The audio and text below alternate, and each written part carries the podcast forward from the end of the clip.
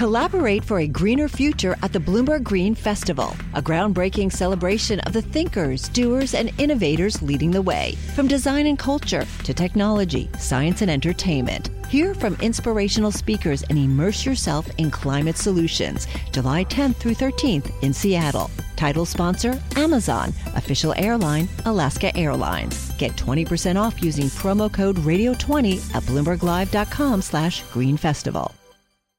Live from our nation's capital. All talk here in Washington, D.C. turns to President elect Joe Biden's administration. Historically speaking, the markets have performed better when there is divided government. The biggest pressure for fiscal stimulus is an uptick in cases. Bloomberg Sound On. The insiders, the influencers, the insights. Biden has promised again and again that he will unite the country. State governments control elections. That's in the Constitution. I think that we can expect a smooth, thoughtful, methodical transition. This is Bloomberg Sound On with Kevin Cirilli on Bloomberg 99.1 and 105.7 FM HD2. Day one of Joe Biden's Washington, D.C. The president elect prepares his team.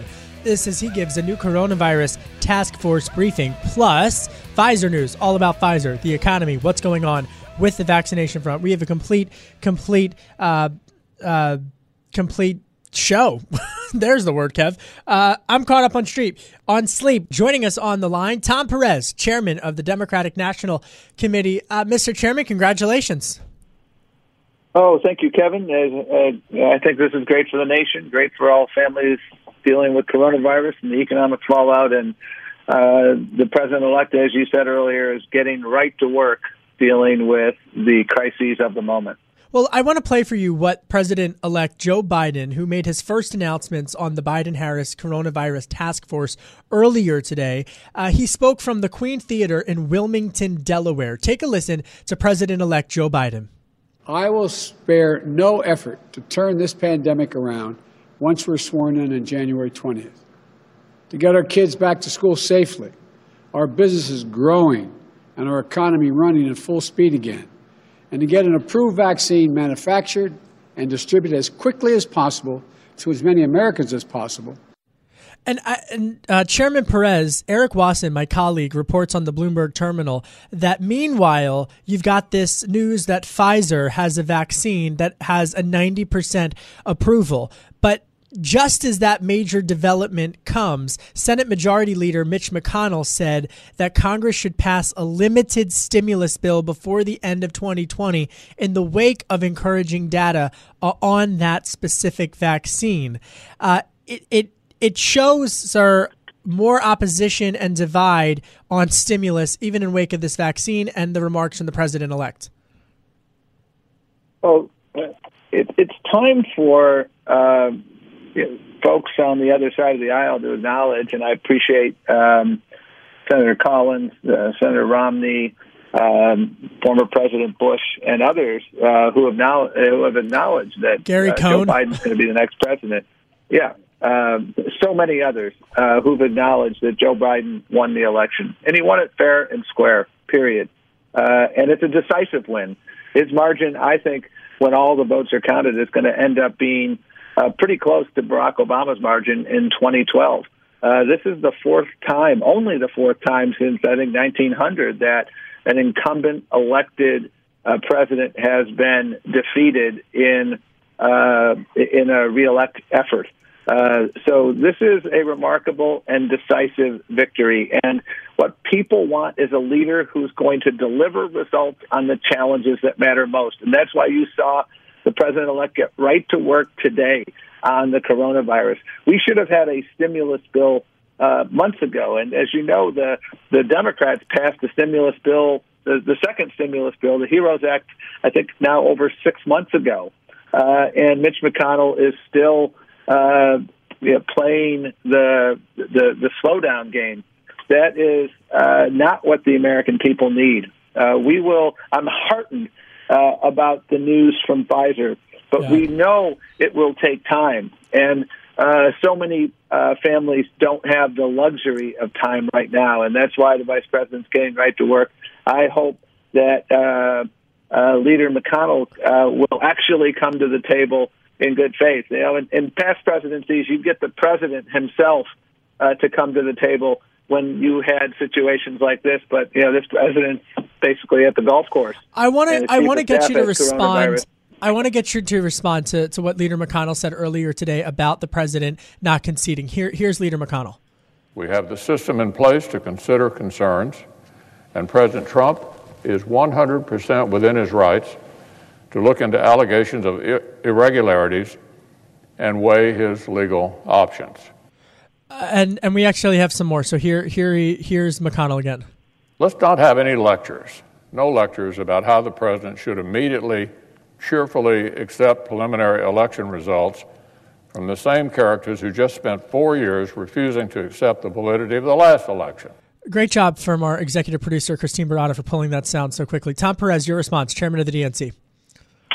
Well, uh, we're not asking we're not asking someone to be happy or sad. We're asking someone to acknowledge the reality, and the reality is that Joe Biden is millions of votes ahead.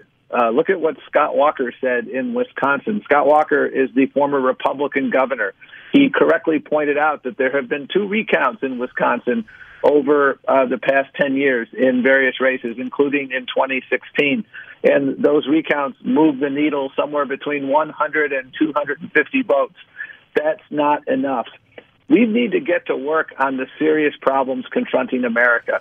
Uh, you know, Donald Trump was a sore winner in 2016, so it shouldn't surprise anyone that he is a sore loser now. Yes, I- he can weigh his legal options, but we need to look at the reality right now. The reality is that Joe Biden won, and we've got a lot of work to do. So I hope that uh, Leader McConnell will come to the table uh, with uh, the president elect, with uh, Speaker Pelosi, so we can get to work, roll up our sleeves, and address the pandemic. It's getting worse, not better. I only have two more minutes with you, and I'm so grateful that you're kicking off the show for me today. So I just want to get these two questions quickly because I spoke with a source earlier this afternoon who told me uh, that really this is all about Georgia for the Republicans, and that the president not conceding is all about trying to get the base out in Georgia on January 5th. Well, I I mean, it's really um, putting uh, a political interest, if that's the case, ahead of the national interest. I mean, this, this is we are in the middle of a pandemic. We just crossed a 10 million case threshold today. We have health care on the docket of the United States Supreme Court tomorrow, Kevin. Yep. Republicans want to do away with coverage for people with pre-existing conditions. What I'm here to tell the voters of Georgia is there's one set of candidates who want to protect your health care, and there's another set of candidates who want to do away with your health care. That's what we're going to be talking about in Georgia. And we should get to work on a stimulus package to help people who've lost their loved ones, they've lost their jobs, and frankly, they're losing hope, and they've lost patience. And they are right to have lost patience in the Republican failure to come to the table. Chairman Perez, I got to ask you this last question. Would you go into the administration? Could we see? Would Would you go back? I mean, obviously you've served in the cabinet before, but would you? Is that something you're interested? I gotta ask. I gotta ask. Don't shoot the messenger. Well, Kevin, I have given literally zero thought to that for the following reason. We need to win elections, and and when people You won! thinking ahead, when we haven't finished, we have we have the Senate uh, to look out for in uh, two months here, or less than two months, and and that is where my singular focus is. So. Uh, this ain't about Tom Perez. This is about our democracy and making sure that we can win the Senate. All right, Chairman Tom Perez, uh, Chairman of the Democratic National Committee. What did you? What was when you when you got the result? I only have like thirty seconds left, but did you? What did you do? Did you have pizza? Did you have a drink? What does the Chairman of the Democratic Party do when the results come in? I prayed. Wow. Uh, I was praying for those On Eagles' dreamers. wings. Uh, I, um, I I I know so many dreamers who were quite literally on the ballot, and I prayed in Thanksgiving that they will have hope. That's what I did, quite honestly, And Kevin. we should note, and you and you and I have talked about this offline. I mean, uh, President-elect Joe Biden is only the second Catholic president in America's history, and and for Catholics of all political stripes, that speech when he quoted "On Eagle's Wings." I mean, if you're Catholic, that song is famous. I mean, it is a very Well- famous, famous hymn. I, I will. I will tell you one more thing. I know you're you're you have no more time. The person Yeah. who wrote that song performed that song at my wife and my wedding uh, Are you 32 years ago. Who wrote it?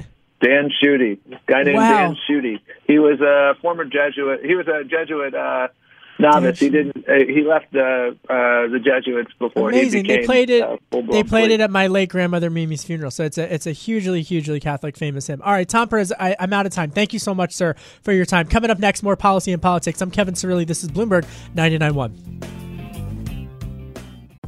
Collaborate for a greener future at the Bloomberg Green Festival, a groundbreaking celebration of the thinkers, doers, and innovators leading the way. From design and culture to technology, science, and entertainment. Hear from inspirational speakers and immerse yourself in climate solutions. July 10th through 13th in Seattle. Title sponsor Amazon. Official airline Alaska Airlines. Get 20% off using promo code Radio20 at BloombergLive.com slash Green Festival.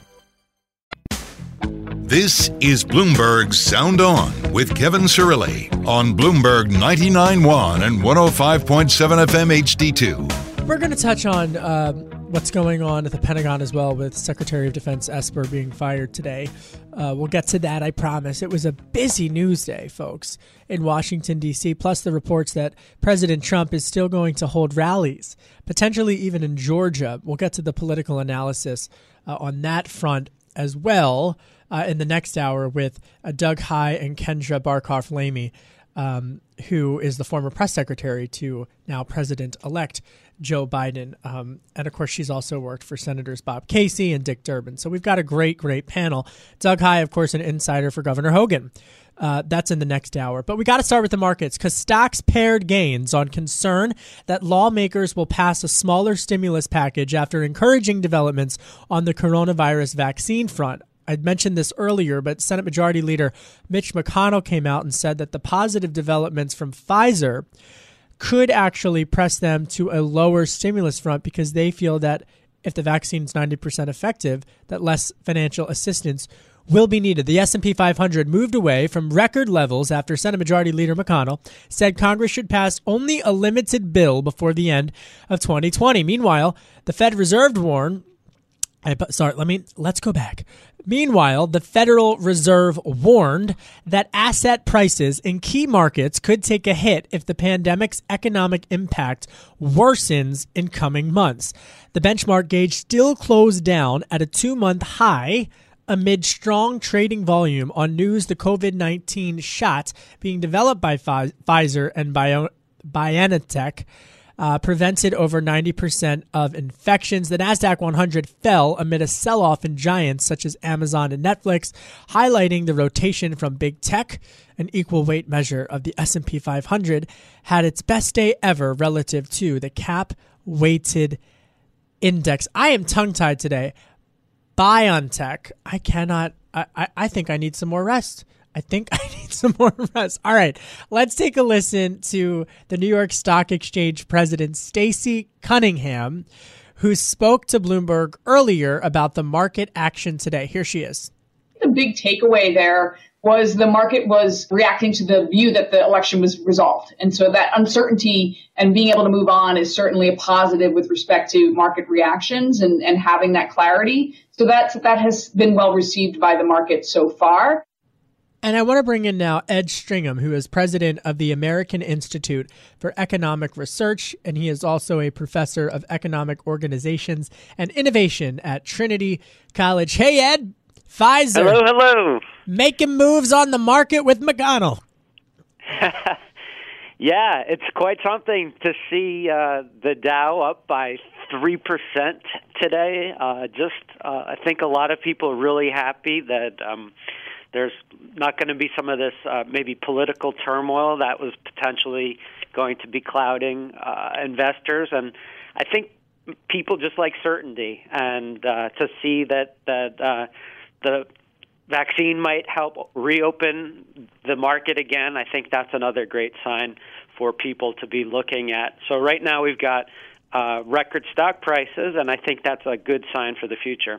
You know, in terms of where the stimulus talks go, because here in Washington, D.C., that's all really anybody cares about.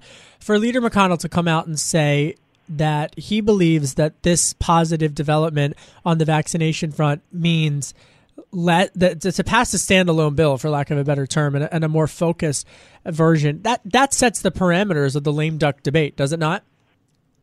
Yeah, sure. And I do think that uh, you know certain people do benefit from various uh, types of spending, but at some point the government is just going to run out of money, and they can't can't always continue to spend our way for uh, to prosperity. Someone's going to have to pay the bills uh, in the future, and that's that's us, that's taxpayers. So the idea that we can actually get uh, out of this just through spending, I think was tenuous. So now we now have an alternative, which is actually reopening the economy. So I'm super excited about Pfizer, and uh, uh, if if we can actually just reopen the economy naturally, get people back to work naturally, I think that's a win for everybody. Ed Stringham's on the line. He's the president of the American Institute for Economic Research.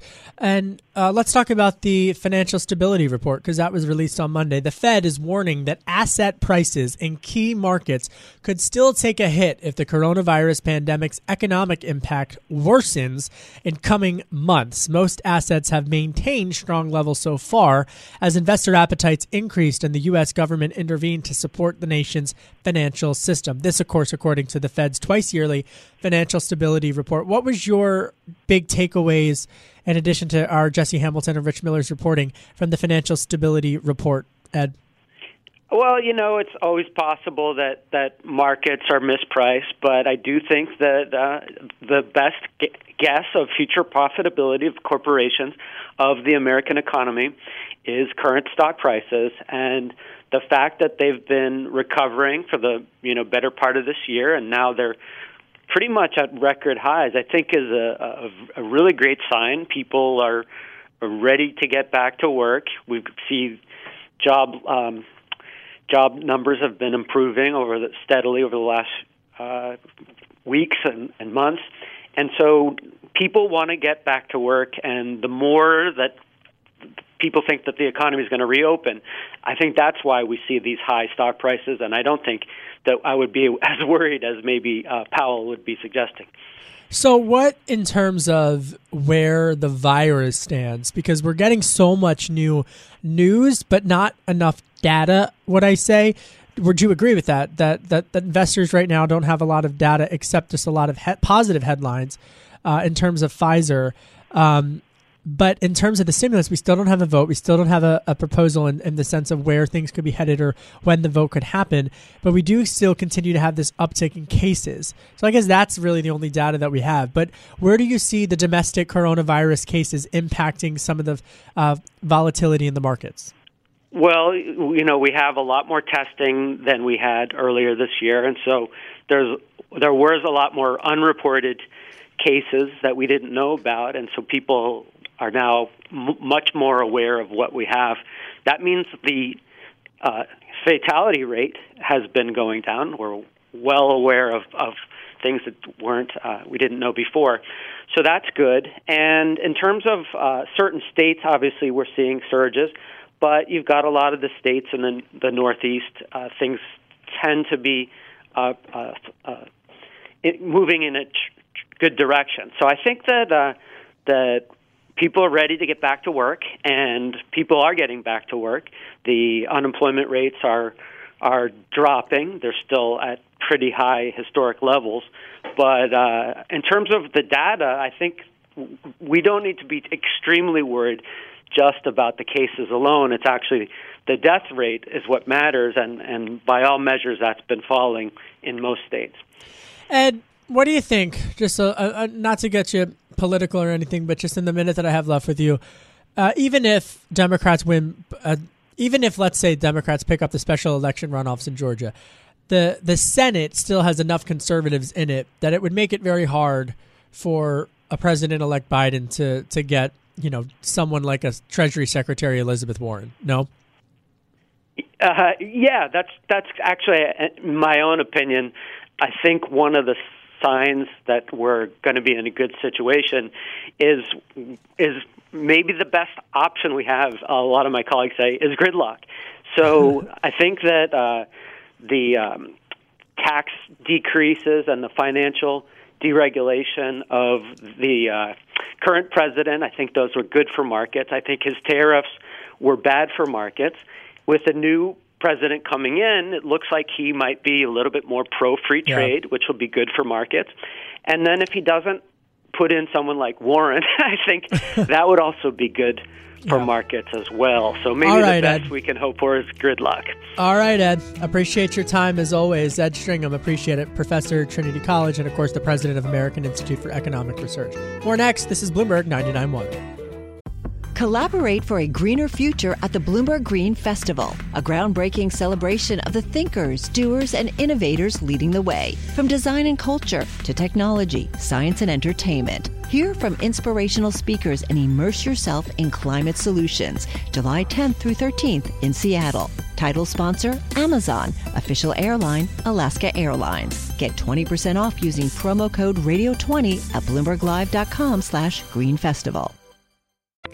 Live from our nation's capital. All talk here in Washington, D.C. turns to President elect Joe Biden's administration. Historically speaking, the markets have performed better when there is divided government. The biggest pressure for fiscal stimulus is an uptick in cases. Bloomberg Sound On. The insiders, the influencers, the insights. Biden has promised again and again that he will unite the country. State governments control elections. That's in the Constitution. I think that we can expect a smooth, thoughtful, methodical transition. This is is Bloomberg Sound On with Kevin Cirilli on Bloomberg 99.1 and 105.7 FM HD2. Washington, D.C. wakes up to President elect Joe Biden's town. What does it mean? He announces his coronavirus task force. This upon fresh developments on Pfizer's vaccination front. They say they've got a shot that has a 90% effective rate. We've got complete, complete political analysis, market analysis, and the fiscal stimulus front. As Senate Majority Leader Mitch McConnell speaks earlier today on a host of different issues. We've got an all star panel and a lot to cover. We begin tonight with positive developments on the coronavirus vaccination front, as Pfizer has announced earlier today that they have a shot that has a 90% effective rate, more than 90% effective rate and that has driven the conversation here inside of Washington, D.C. Earlier today, President elect Joe Biden speaking about how he would tackle the pandemic after announcing the Biden Harris Coronavirus Task Force. He spoke from the Queen Theater in Wilmington, Delaware. Here he is. I will spare no effort to turn this pandemic around once we're sworn in on January 20th. To get our kids back to school safely our business is growing and our economy running at full speed again, and to get an approved vaccine manufactured and distributed as quickly as possible to as many Americans as possible. Then Senate Majority Leader Mitch McConnell weighed in about the impact that this would have on fiscal negotiations. And what he said, folks, essentially was he believes that Congress should pass a limited stimulus bill before the end of 2020 in wake of encouraging data on the COVID 19 vaccination, uh, as well as a slide in, in unemployment to 6.9%. I want to start there before we get to the the political issues of the day relating to whether or not President Trump will concede as well as the Georgia implications as well. But let's begin with the policy because that's incredibly important um, as we navigate through this. Doug is with me, former Deputy Chief of Staff for former House Majority Leader Eric Cantor and former Communications Director for the RNC, and Kendra Barkoff Lamy, who is the former Press Secretary to Vice President, now President elect Joe Biden, and former spokesperson to Senators Bob Casey and Dick Durbin. Kendra, I'll begin with you. Welcome to the program. In terms of where there's only so much the president elect can do in terms of trying to get Congress to pass a fiscal stimulus deal, but in the immediate short term before January 20th, that's going to be policymakers and a lot of Americans are going to be focused on that. Kendra. Well, I, I, well, thank you for having me. First off, of course. Um, look, I think uh, first and foremost, Americans are looking for someone who is going to respect our democracy and our inter- institutions, and who's not going to lie, uh, and who's going to be truthful to them. And I think that's a huge step forward to begin with. Um, but in terms of immediate actions, look, he's made it very clear that the first thing he we need to work on is uh, COVID and tackling this global pandemic. It's why he launched this task force today with respected uh, medical and health personnel from across this country because that is getting that under control is is the most important thing. Obviously, the fiscal bill is also extremely important, but I think that will also come once we start to get this COVID pandemic under control. And Doug, I mean, she, I, I think when you look at the fiscal stimulus, while many people want it immediately, if they wait till after January 20th, they could get another massive fiscal stimulus uh, when the president elect is in there, uh, even if it's a it's a narrow path in, in the Senate, Doug. Yeah, and, and look, one of the realities that, that we're going to face on the Republican side of things is a lot of Republicans, you're starting to see this already, are finding religion on debt and debt deficits and spending, yeah. um, which went out the window for four years under Donald Trump. So, you know, if we can get a deal sooner rather than later, it, I would guess that it would be a larger deal because Republicans, who, especially those who are looking at running for president, are going to be deficit hawks again all of a sudden.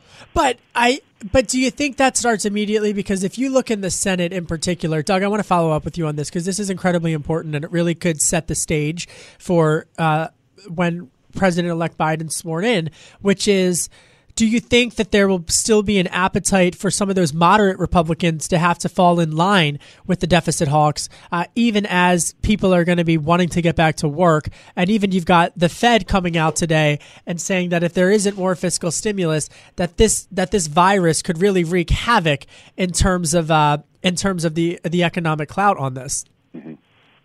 Yeah, I think you know ultimately what what we could see with this is that it will affect what the deal is, not whether or not a deal passes. Um, because we're already starting to see some Republicans who are out there talking um, about spending in a way that they didn't for three years uh, or for four years. Um, so, so now that that's changed, what that deal ultimately may be will be where they may have their greatest impact. Kendra, come in here. In terms of the, the, the president elect's first 100 days initiative on, on an economic front, what do you anticipate uh, will be will be something that, that really, from an economic standpoint, is something that he's going to push through? Is is it infrastructure? Is it fiscal stimulus? Look, I think he's going to, um, you know, give to these communities and, and work from the ground up, right? I think he's going to, I think transportation and infrastructure is going to be a, a key part of that. I think you're going to look for him to invest in the schools. Um, even though children aren't in schools, my hope is, you know, through this guidance and through this COVID task force, they'll be able to work on guidance so that children can safely and responsible go back to schools. But part of that safety and responsibly is having uh, plans in place, which includes, you know, uh, physical, uh, you know, barriers and, uh, but also computers and, and, and workspaces that, that children can go back. And so I do think that there will be some sort of, you know, on the ground giving to local communities, uh, counties, mayors that, that can really sort of uh, work from the ground up to, to help this, this fiscal problem that we're and, that we're facing. And I go back to the to the Supreme Court ruling just the other week, which essentially said that the Treasury Department has to release where the money for the PPP went, as well as uh, just to have some more transparency on that. I think Kendra just raises a really good point about putting a face on the fiscal stimulus. I think you know whether it was for political reasons or every fall on, the, on this, but whether it was political or whether it was a lack of or just the, the the speed in which all of this was happening back in March and April and May there wasn't really a face in terms of there wasn't like a Dr. Anthony Fauci for the fiscal stimulus front that people knew where to go in order to to to find some some economic relief that was that was made available. I, I, I guess you could say Fed Chair Powell. I mean, he gave interviews. I remember seeing him on the Today Show, which is really really unheard of to have the central bank on you know the, the the mainstream morning shows it is really remarkable. All right, uh, quickly just before we're gonna we're gonna scatter this in throughout the next hour. Kendra, where were you on election night? Give us your your memory, uh, or actually, I guess Friday and Saturday when he was declared officially uh, when he passed the threshold. Where were you? What was your memory of the moment? Um, you know, I was I was in Alexandria, Virginia. Um, I have two small little ones. The first I actually had while I was working for Vice President Joe Biden, um, and the second uh, subsequent to that time. And um, we were in Alexandria, Virginia, and we were hiking around um, and just being so outside. You were outside. It was, obviously, a, it was a beautiful day. We, masks on. We were masked up. um, but we were hiking around, and um, I, found I out started on your phone? getting my I, w- I was not on my phone for a hot second, and then of course it started blowing up, and my my lovely, wonderful husband took the children for a little while so that I could sort of pay attention and follow the news. But you know, and then Sunday I took my children to Mount Vernon. Um, Oh, that's cool. Which I felt like was such Yeah. an, an, a historic place to take them to Yeah. um, after such a historic win. For All right, both stick Biden, around. but also because we got. Harris. Let's leave it there because we we're going to talk about that and that historic breakthrough coming up next. Kendra stays, Doug stays. I'm Kevin Cirilli. You're listening to Bloomberg 99.1.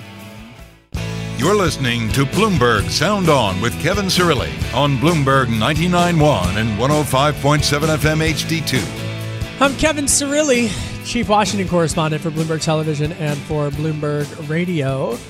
You know, Kendra Barkoff Lamy's with me. She used to be the press secretary for then Vice President Joe Biden. Now, of course, he's the president elect. Uh, and she's also worked with Senator Bob Casey, a Democrat from Pennsylvania, my home state, and Dick Durbin as well. Doug Heye's with me as well, Republican insider, former uh, uh, Governor Hogan insider, I got to start saying, and a former deputy chief of staff to former House Majority Leader Eric Cantor, as well as the comms director for the RNC. Doug, you tweeted this out. You got Kendra champagne. You got her champagne to celebrate the win. So I guess I guess Well- bipartisanship isn't dead. Well, you know, I'm just trying to score points now that she's newly more powerful. Um, but, you know, You know what? I- I that was the her- most honest answer I've ever gotten on this show. you know what divided government That means in Washington? spin. That You know- doesn't spin. you know what divided government means in Washington? All the lobbyists and consultants are, are thinking, phew, they still need us. Go ahead, Doug. well, you know, I heard all the horns honking and everything, which is which is kind of how I found out um, about Trump's win. But I, I saw a stat today that You mean Biden's DC, win. Um, yes, excuse me, Biden's win. In D.C., they they said that the amount of champagne that was sold this weekend was more than the last two New Year's Eves combined. So, Wow. um, I don't think that should be a big surprise to anybody. But it, it was a lot. I had some, and I wanted to make sure that Kendra and Jonathan did as well. Well, the weather has just been gorgeous. I don't want to jinx it, but I mean, just the weather in and of itself, you know, it was definitely, you know, remember the, the cold that we had? So it was a beautiful day, another beautiful day here in Washington, D.C. All right, we got to get to the political front. Senate Majority Leader Mitch McConnell said that President Trump is, quote, 100% within his rights, end quote, to consider challenging results of the presidential election and that he has no obligation to accept projections based on vote counts that Joe Biden won. Take a listen to Senate Majority Leader Mitch McConnell earlier today. Here he is. We have the system in place to consider concerns, and President Trump is 100% within his rights to look into allegations of irregularities and weigh his legal options. We have some more from Leader McConnell. Here's what else he had to say. Let's not have any lectures, no lectures about how the president should immediately, cheerfully accept preliminary election results from the same characters who just spent four years refusing to accept the validity of the last election. These were his first public remarks that McConnell said no states have certified the results of the election, even as he pointed out that Republicans won in Senate and House races that they were expected to lose. Other prominent members of the GOP have congratulated Biden, including former President George W. Bush, as have business groups that usually are aligned uh, with Republicans. I should note Governor Larry Hogan is also a Republican from Maryland who congratulated uh, uh, Biden as well. Um, Doug, is it is it wise for Republicans to do this? I spoke with a source earlier today who told me this is all about the Georgia runoff elections. They want to make sure that Republicans are, are remain uh, activated to, to show up to the polls, uh, and that donors still want to keep a, a Republican Senate majority. So I guess twofold question: one, is it wise, and two, is this all about Georgia? Well, I don't think it's all about Georgia, nor do nor do I think it's necessarily wise. Republicans win special elections in Georgia, especially runoff elections in Georgia, so they shouldn't have that kind of a broad concern to where they're criticizing the Republican uh, Secretary of State in Georgia. It doesn't make a lot of sense. Um, but if you look at what Mitch McConnell said, it's also what he doesn't say. He's very precise when he uses his language. He says Yes, he is. that He. Trump is within his rights to investigate irregularities. He's not urging the president to do so. He's not saying there are irregularities. Um, I think McConnell understands you know, the vice that Republicans find themselves in with Trump, even as we move to a lame duck Donald Trump. They are always in, in between a rock and a hard place, and Trump doesn't make it any easier. Well, okay. Before I get to Kendra on this, but in terms of the dynamics at play here, there this is this is the political question, which is okay, we're staring down midterm elections for the Republican Party in 2022. Republicans feel emboldened that they could be on the cusp of a, of winning back control of the House, or they at least made gains in the House. So there's that. And then yeah, there is this open primary question in 2024. I don't want to get way ahead of ourselves, but when Senator Ted Cruz, a Republican of Texas, is getting retweeted by President Trump for comments that he made on Fox News, you know. It typically primaries are about turning out the base, and the president is making this right now a base issue, Doug. No, he, he is, but it's also because it's a very personal issue to him. The reality is, Donald Trump is never going to give the kind of gracious concession speech that we would expect um, and have seen from other presidents who've lost. He's not going to do things in the normal way that, that we've seen them done in our history. We know that. Donald Trump doesn't want to admit that he lost the election, so it has to be somebody else's fault. Ergo, voter fraud. But I guess I guess analytically speaking, the point that I would make is based upon the conversations that I had today is that there is there's a political calculation being made as it relates to Georgia and also as it relates to primaries to set him up, according to some of his advisors, uh, that he would want to play a kingmaker conservative role, which is this is the interesting development. Uh, Kendra, come in here. Does it undermine at all the president elect's ability to put together an administration? I mean, I get it doesn't really, and I think we're all kind of learning that in real time. But do you think it undermines President elect Biden if um, if President Trump doesn't concede? Look, I think that uh, President elect Biden has been sending signals from the start, from Tuesday night, his speech, to Wednesday, that he does not want to be an ideological foe, that he can work across the aisle. He's done it before. We've seen him do it before. I know that he and Mitch McConnell have had a relationship in the past. Um, you know, Mitch McConnell went to his son, Beau Biden's funeral yeah. um, as a Republican. And, you know, I, I, I do think that at some point, once Trump, you know, finishes having, I hate to say it, his minor little temper tantrums, and um, you know, Vice President elect Biden is sworn in. I, I do, I, and maybe I'm just an eternal optimist, as as my former boss used to say. But I, I am hopeful that they will come to the table because I I do hope that they realize that that is the only way that they can get things done for the American people. Yeah, I think, um, yeah, and I think it's yeah. going to be a little while, but I think it can happen at some point. And I, th- I think you know, I think the political. I think what I gathered today on the reporting that I did was that the pol- there's a political calculation in Georgia, as well as in the long term in the 2024 cycle and midterms before that. All great points uh, from Doug and Kendra. Coming up next, much more. I'm Kevin Cirilli. You're listening to Bloomberg 99.1. The countdown has begun. From May 14th to 16th, a thousand global leaders will gather in Doha for the Qatar Economic Forum powered by Bloomberg. Join heads of state, influential ministers, and leading CEOs to make new connections, gain unique insights, and uncover valuable opportunities in one of the world's most rapidly rising regions. Request your invite for this exclusive event at QatarEconomicForum.com. This is Bloomberg Sound On with Kevin Cirilli on Bloomberg 99.1 and 105.7 FM HD2. I'm Kevin Cirilli, Chief Washington correspondent for Bloomberg TV and Radio.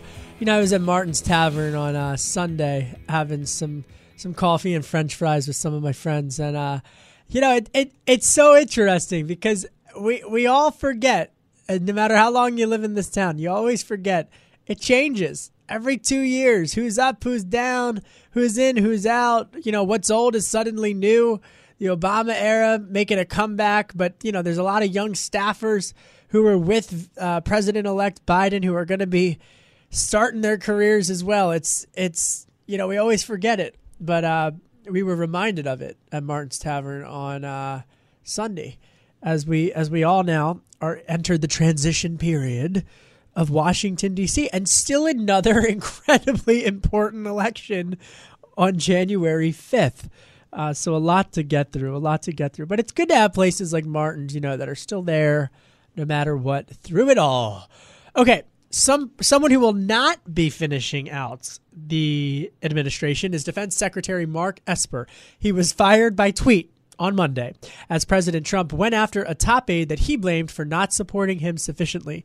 The president said he's naming Christopher Miller, the director of National Counterterrorism Center, as acting Pentagon chief. So anytime there's a development on this develop on this front, we bring in Guy Snodgrass, the stoic CEO of Defense Analytics, former director of communications and chief speechwriter to Secretary of Defense James Mattis, and author of the great new book, if I do say so myself, Top Guns Top 10 Leadership Lessons from the Cockpit. Get it, read it, give it. It makes a great, uh, if you have like a, a, Father's Day gift, even though it's not Father's Day. Guy, um, analysis for me. Fired by tweet, Secretary Esper. Yeah, my first uh, analysis is I'm a little worried that you're eating French fries while you're drinking coffee. I just um, can't get anyone who guy. You've known me for a while. That's that's the Kev diet. All I do is eat my fries, drink my coffee, keep going, keep trucking, a foot in front of the other. Go ahead, buddy. Yeah, I got to tell you, this one uh, kind of came out of left field. It caught a lot of us by surprise. And we all knew, as we heard during the break, that Secretary Esper had been on the outs with President Trump, especially since June 1st, when he had come out vocally against President Trump's desire to use the U.S. military in a, in a fairly public fashion. What makes this kind of last minute firing and, and moving Chris Miller over from NCTC where he's the director now to be the acting Secretary of Defense, functionally the fourth Secretary of Defense that he's had in four years, is that you know now you've, you've taken someone who's bounced around D.C. very rapidly over the last two to three years, and he's kind of in a caretaker role. So you had Secretary Esper, who by all accounts up until June 1st had retained President Trump's trust and confidence, uh, who obviously has been at the helm for the Department of Defense and knows how the machinery is currently operating. And during this very critical transition phase, as you just referenced, between one administration and to another administration, you've lost the head of the Department of Defense. And so that's going to cause quite a bit of chaos uh, as they seek to move forward once this transition kicks off. Is it chaos or is it a headache? Do you know what I mean? What because there's only three months left, but I mean, obviously, the decisions that people at the Pentagon make are incredibly important. Yeah, and and I think that's a great. I'm glad you said that. You know, I don't want to overplay the severity of it. All that's going to depend on the world gets a vote, right? And especially when you talk about foreign affairs and national security. So if we continue as we have over the last few months, where it's been relatively steady, knocking on wood, uh, then I think he's simply in that caretaker role, and it's more of a headache. Uh, and it just it just compounds the rapid turnover of leadership and senior positions within the Department of Defense. That's been a uh, just kind of a calling card during the Trump administration. It's made it very difficult to establish clearly defined policies for the members of the national security community and for the military. On the other hand, if you yeah. see a nation who who suddenly decides to challenge America abroad, uh, that's where it could become squirrely very quickly, and that's going to elevate functionally uh, General Milley, as the chairman of the Joint Chiefs of Staff, his role very quickly. So let me follow up on that because, from a messaging standpoint, for folks serving in the national intelligence community, what message does this send them today? Because is this, it, do you interpret this guy with your experience and your level of and who you talk to? Is this a policy switch or is this a petty grievance aired? I think it's the latter. To be honest with you, we'd heard rumblings about this for the last few months. Yeah, I've heard President rumblings. Trump was yeah. All, and I got to be yeah, honest, I got to be transparent here. I mean, the, the, this is not a surprise uh, by any means because uh, th- it was almost a matter of of when or if, if not when what a matter of just when it would happen and not if it would happen. Go ahead, guy.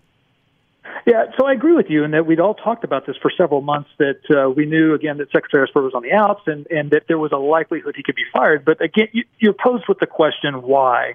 Uh, during this next phase, as you mentioned, you're winding down your administration. You know, why make that other than to settle a score and possibly air a petty grievance? Um, to to your point, though, I mean, before June 1st, Secretary Esper, and in fact, there had been kind of that running joke that even tr- President Trump himself at the podium at the White House called him Yesper, right? Because he had been widely seen as someone who championed President Trump's administrative policies. He had facilitated moving money from the Department of Defense to fund the southern border wall. I mean, so there were a lot of areas where there was policy alignment, and functionally, Secretary Esper was seeking to carry that out on its behalf. So no, no one should read too much into a policy difference here. It should, I, I believe, just be seen as uh, clearing out Esper and possibly others to follow from the administration who weren't deemed to be sufficiently loyal. On the other hand, to to folks who are supporters of the president, they would argue, well, he should have been more he should have been more loyal. So is he in his right to do this? Well, I'm not sure um, when you say should have been more loyal. That's what the, his only... to his ardent supporters. Sure. So, uh, you know, I think that's where everyone in this administration has found themselves at one point or another in that kind of vice, right? Where you have uh, utmost loyalty, let's call it that, for the President of the United States. And of course, from a policy standpoint, carrying out the directives of the President, you owe the President of the United States that. I mean, you serve it at his pleasure in this case. On the other side, you have rule of law, you have uh, what's truly best for an organization, you have that advice and counsel that happens behind closed doors. And sometimes we've seen, because President Trump likes to be a very public leader, he likes to think extemporaneously in the public uh, sphere, you know, use of Twitter, everything else sometimes those things start to blur pretty rapidly. And we've seen even people like Attorney General Bill Barr who have widely held on to President Trump's you know ear and has has almost near universally been praised towards the tail end of the election suddenly was falling out of favor because he was perceived as not moving quickly enough on some of the investigations that the Department of Justice was overseeing. So, you know, I think that's where the, you know, Secretary Esper was trying to diffuse a very challenging situation. He understands he has an obligation to the men and women, the millions of men and women in the U.S. military he leads, uh, to make sure that they retain the trust and confidence of the American public. If you recall, the very first book I wrote, Holding the Line, that was something that was a major theme of that book, was that the U.S. military has long enjoyed the trust and confidence of the American public, and you don't want to see it being used as a partisan tool. And so both Secretary Mattis and Secretary Esper, uh, and even Secretary Shanahan, who was the acting secretary for a period of time in between the two of them, have always in the back of their mind been very sensitive to how the military is being used and how it's being perceived in that civilian military relationship. Because once you lose that trust and confidence of the American public, it could take years, if not decades, to restore and rebuild it. That's a that's an incredibly important point, especially to all of the incredibly brave men and women, and of course families that are uh, impacted by by those decisions. Final question, just ninety seconds. Uh, President Biden, what does a, a relationship with China uh, look like under a Biden administration? Guy Snodgrass. Yeah, so we're gonna we're gonna see as soon as he makes his pick and announces who his Secretary of Defense nominee is going to be. I think that'll provide a lot of clarity. So far, what we've seen throughout the campaign is that a President-elect Biden is going to continue to uh, keep the pedal down on some of these China discussions, to hold China accountable for, uh, you know, imposing on territorial integrity of other nations in the Indo-Pacific, and making sure that we still restore and maintain a strong relationship with South Korea, Japan, Australia, and others.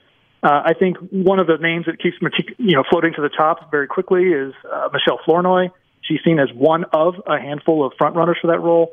She also has a um, you know, she wants to be strong against China, and I think that once we, if we do see her formally nominated, uh, we're going to learn very quickly what she intends to do. Absolutely. And she is, of course, the former Deputy Assistant Secretary of Defense for Strategy under the Clinton administration, administration and the Undersecretary of Defense for Policy in the Obama administration. Guy, you've been taking it easy, or are you just ramping up again quickly? So I'm ramping up, my friend. It's great to be back with you. Thank All right. you. I will call you later. Guy Snodgrass, CEO of Defense Analytics, former Director of Comms, and Chief Speechwriter to former Secretary Mattis. I'm Kevin Cirilli. What's on the panel's radar? That's coming up next. Great song. Great, great song. You're listening to Bloomberg 99.1. This is Bloomberg Sound On with Kevin Cirilli on Bloomberg 99.1 and 105.7 FM HD2. My name is Kevin Cirilli. I'm the chief Washington correspondent for Bloomberg Television and for Bloomberg Radio. Time now for my favorite part of the program what is on the panel's radar? Uh, Doug Heye's with me, former Deputy Chief of Staff for former House Majority Leader Eric Cantor and former Communications Director for the RNC. Doug, how's uh, Governor Hogan doing? Before I ask you what's on your radar. Well, I, I think he's you know he's moving in, in the right direction where a lot of other Republicans need to be, which is we've got the results. We know that Biden won. We can we can say this with confidence, and it's not somehow an abandonment of President Trump. Facts are stubborn stubborn things, and we know what they are. So let's let's move forward. And I, I'm glad that he was one of the first voices out there. I'm not surprised. Is he going to run? Is he is he moving forward to a 2024 run? I have no idea. All right, honest. Kendra Barkoff Lamy, former press secretary to the now president-elect Joe Biden, and a former spokesperson for Senators Bob Casey and Dick Durbin. Kendra, before I ask you what's on your radar, who do you think was the biggest winner in the Biden campaign in the sense of who's going to have a really internal key role in the uh, administration? Who are some names that, that you think deserve some shout outs? Uh, well, that's a good question. I mean, there were so many of them, right? There were so many that he surrounded himself with. I think you'll see some some names that'll sort of resurface. Um, Ron Klain, I think you'll see back around. Obviously, uh, Kate Bedingfield, who's the communications director and the deputy chief of staff. I think you'll see her. Symone Sanders, obviously, was really key. She was out there on TV, sort of talking about this. Um, so I think you'll see a, a few of those those people sort of resurface back in the White House as as they move the country forward. All right, now let's get what's on their radar. Doug, what's on your radar? Well, my radar is all about stimulus and, and whether or not there's a COVID relief package that happens in the coming weeks or if we have to wait till um, 2021 for that to happen. It, again, as we talked earlier, the contours of what that bill may be uh, may differ between now and, and in the Biden administration. Um, but it'll be interesting to see if there can be movement on this. Well, and I got to jump in here because it's uh, and and we we've talked about this over the last couple of days, uh, folks, on this program as other countries have grappled with this. The UK, Germany, France, but the U.S. surpassed 10 million cases on Monday and appears poised to hit record hospitalizations later this week, with numbers soaring in populous Midwest states and along the Mexico border. Um, and President elect Joe Biden obviously announced a new 13 member coronavirus task force. But New Jersey halted indoor dining after 10 p.m., and New York State is focusing on new hotspots, including the Finger Lakes re- region. I mention this is because as states continue to see an uptick in cases, and as Jersey takes action, New York State takes action, and other states are going to have to do that, that could really put pressure on lawmakers from those states to try to get to some type of an agreement in the lame duck session. Right, Doug? Yeah, yeah, absolutely. And also, you know, Kendra and I last month wrote a piece for the Washington Post. Part, one of the things that Congress needs to do is it needs to make uh, COVID testing mandatory for all lawmakers and staff who are going in the Capitol, not just because members of Congress um, are are at risk um, in Staffers. these cramped environments. Absolutely, the staffers um, are because freaked what out. happens is. Well, what we see that happens is a member of Congress goes home. They go in airports, they ride trains, and they take it whether they've gotten it from a staffer or from another member, they take it back to their communities with them. And so, one way to help stop this spread, and we have continuity of government questions as well, is for members of Congress to make mandatory testing for all lawmakers and staff who are entering any of the Capitol building. I'm so surprised, genuinely surprised that that wasn't the case to begin with, Kendra. I really am. I, I could not disagree. I could I could not agree with you more. Excuse me. Um, and it's and you know to Doug's point on this too. I mean it's it's it's staffers of the for the you know senators and for the members of Congress, but we're talking about cafeteria workers. Yeah. We're talking about you know janitors. We're talking about um, you know the architects of the Capitol folks who are not tested for this. The police who stand outside or Yep. stand inside. Um, the Capitol Police aren't tested every day, and you know I think that it ha- this has to be done. The uh, NBA did a better job than Congress. it is it is remarkable to me that they have nothing in place still to test for members of Congress, and we've seen that members of Congress are not immune. I know. You know, I know. we've seen that the White um, House is not immune. And it just creates a headache. It's, I mean, you know, it, uh, from an efficiency standpoint, uh, beyond just the, the so obvious public health concerns. Kendra, what's on your radar? Well, look, I think uh, one of the things that you'll you'll see pretty quickly early on in the Biden administration is um, his work um, both on climate change but also racial equality. I think these are things that um, we have seen um, in the news of late. Obviously, climate change is an important issue that we must deal with and deal with quickly and, and expeditiously. But I also think that there's a way that, that we can do that to uh, bring back jobs um, and it doesn't have to be a job killer. So I think you'll see um, some things put in place probably pretty quickly about climate change, but also on on racial inequality um, and uh, some opportunities, some business opportunities, some uh, economic gaps that I think they'll look to fill pretty quickly and, and pretty early on.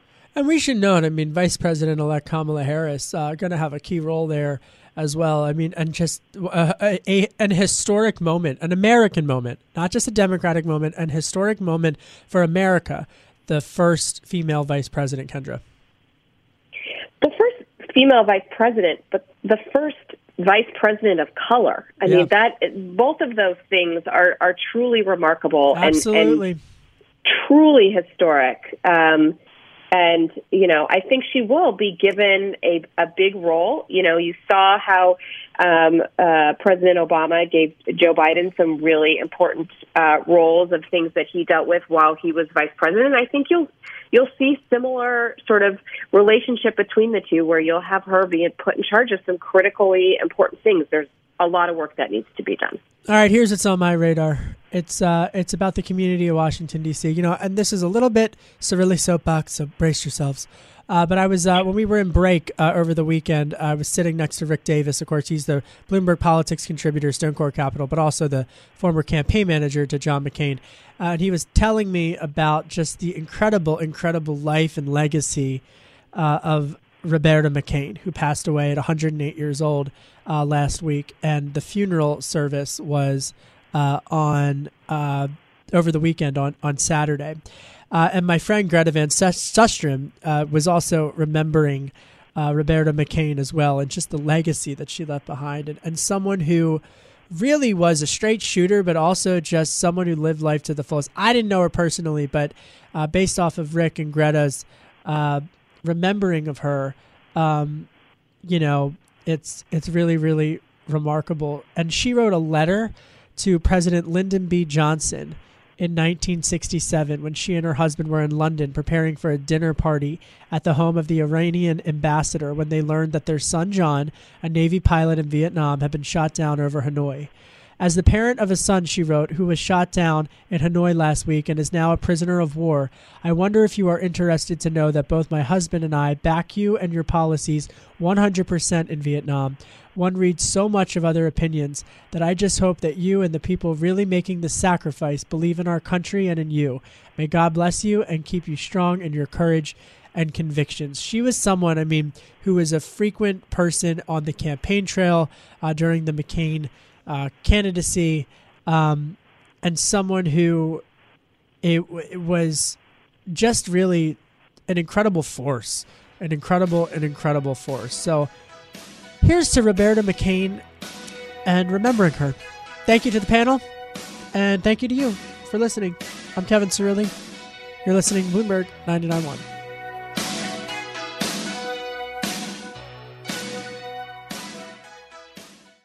The countdown has begun. From May 14th to 16th, a thousand global leaders will gather in Doha for the Qatar Economic Forum powered by Bloomberg. Join heads of state, influential ministers, and leading CEOs to make new connections, gain unique insights, and uncover valuable opportunities in one of the world's most rapidly rising regions. Request your invite for this exclusive event at QatarEconomicForum.com.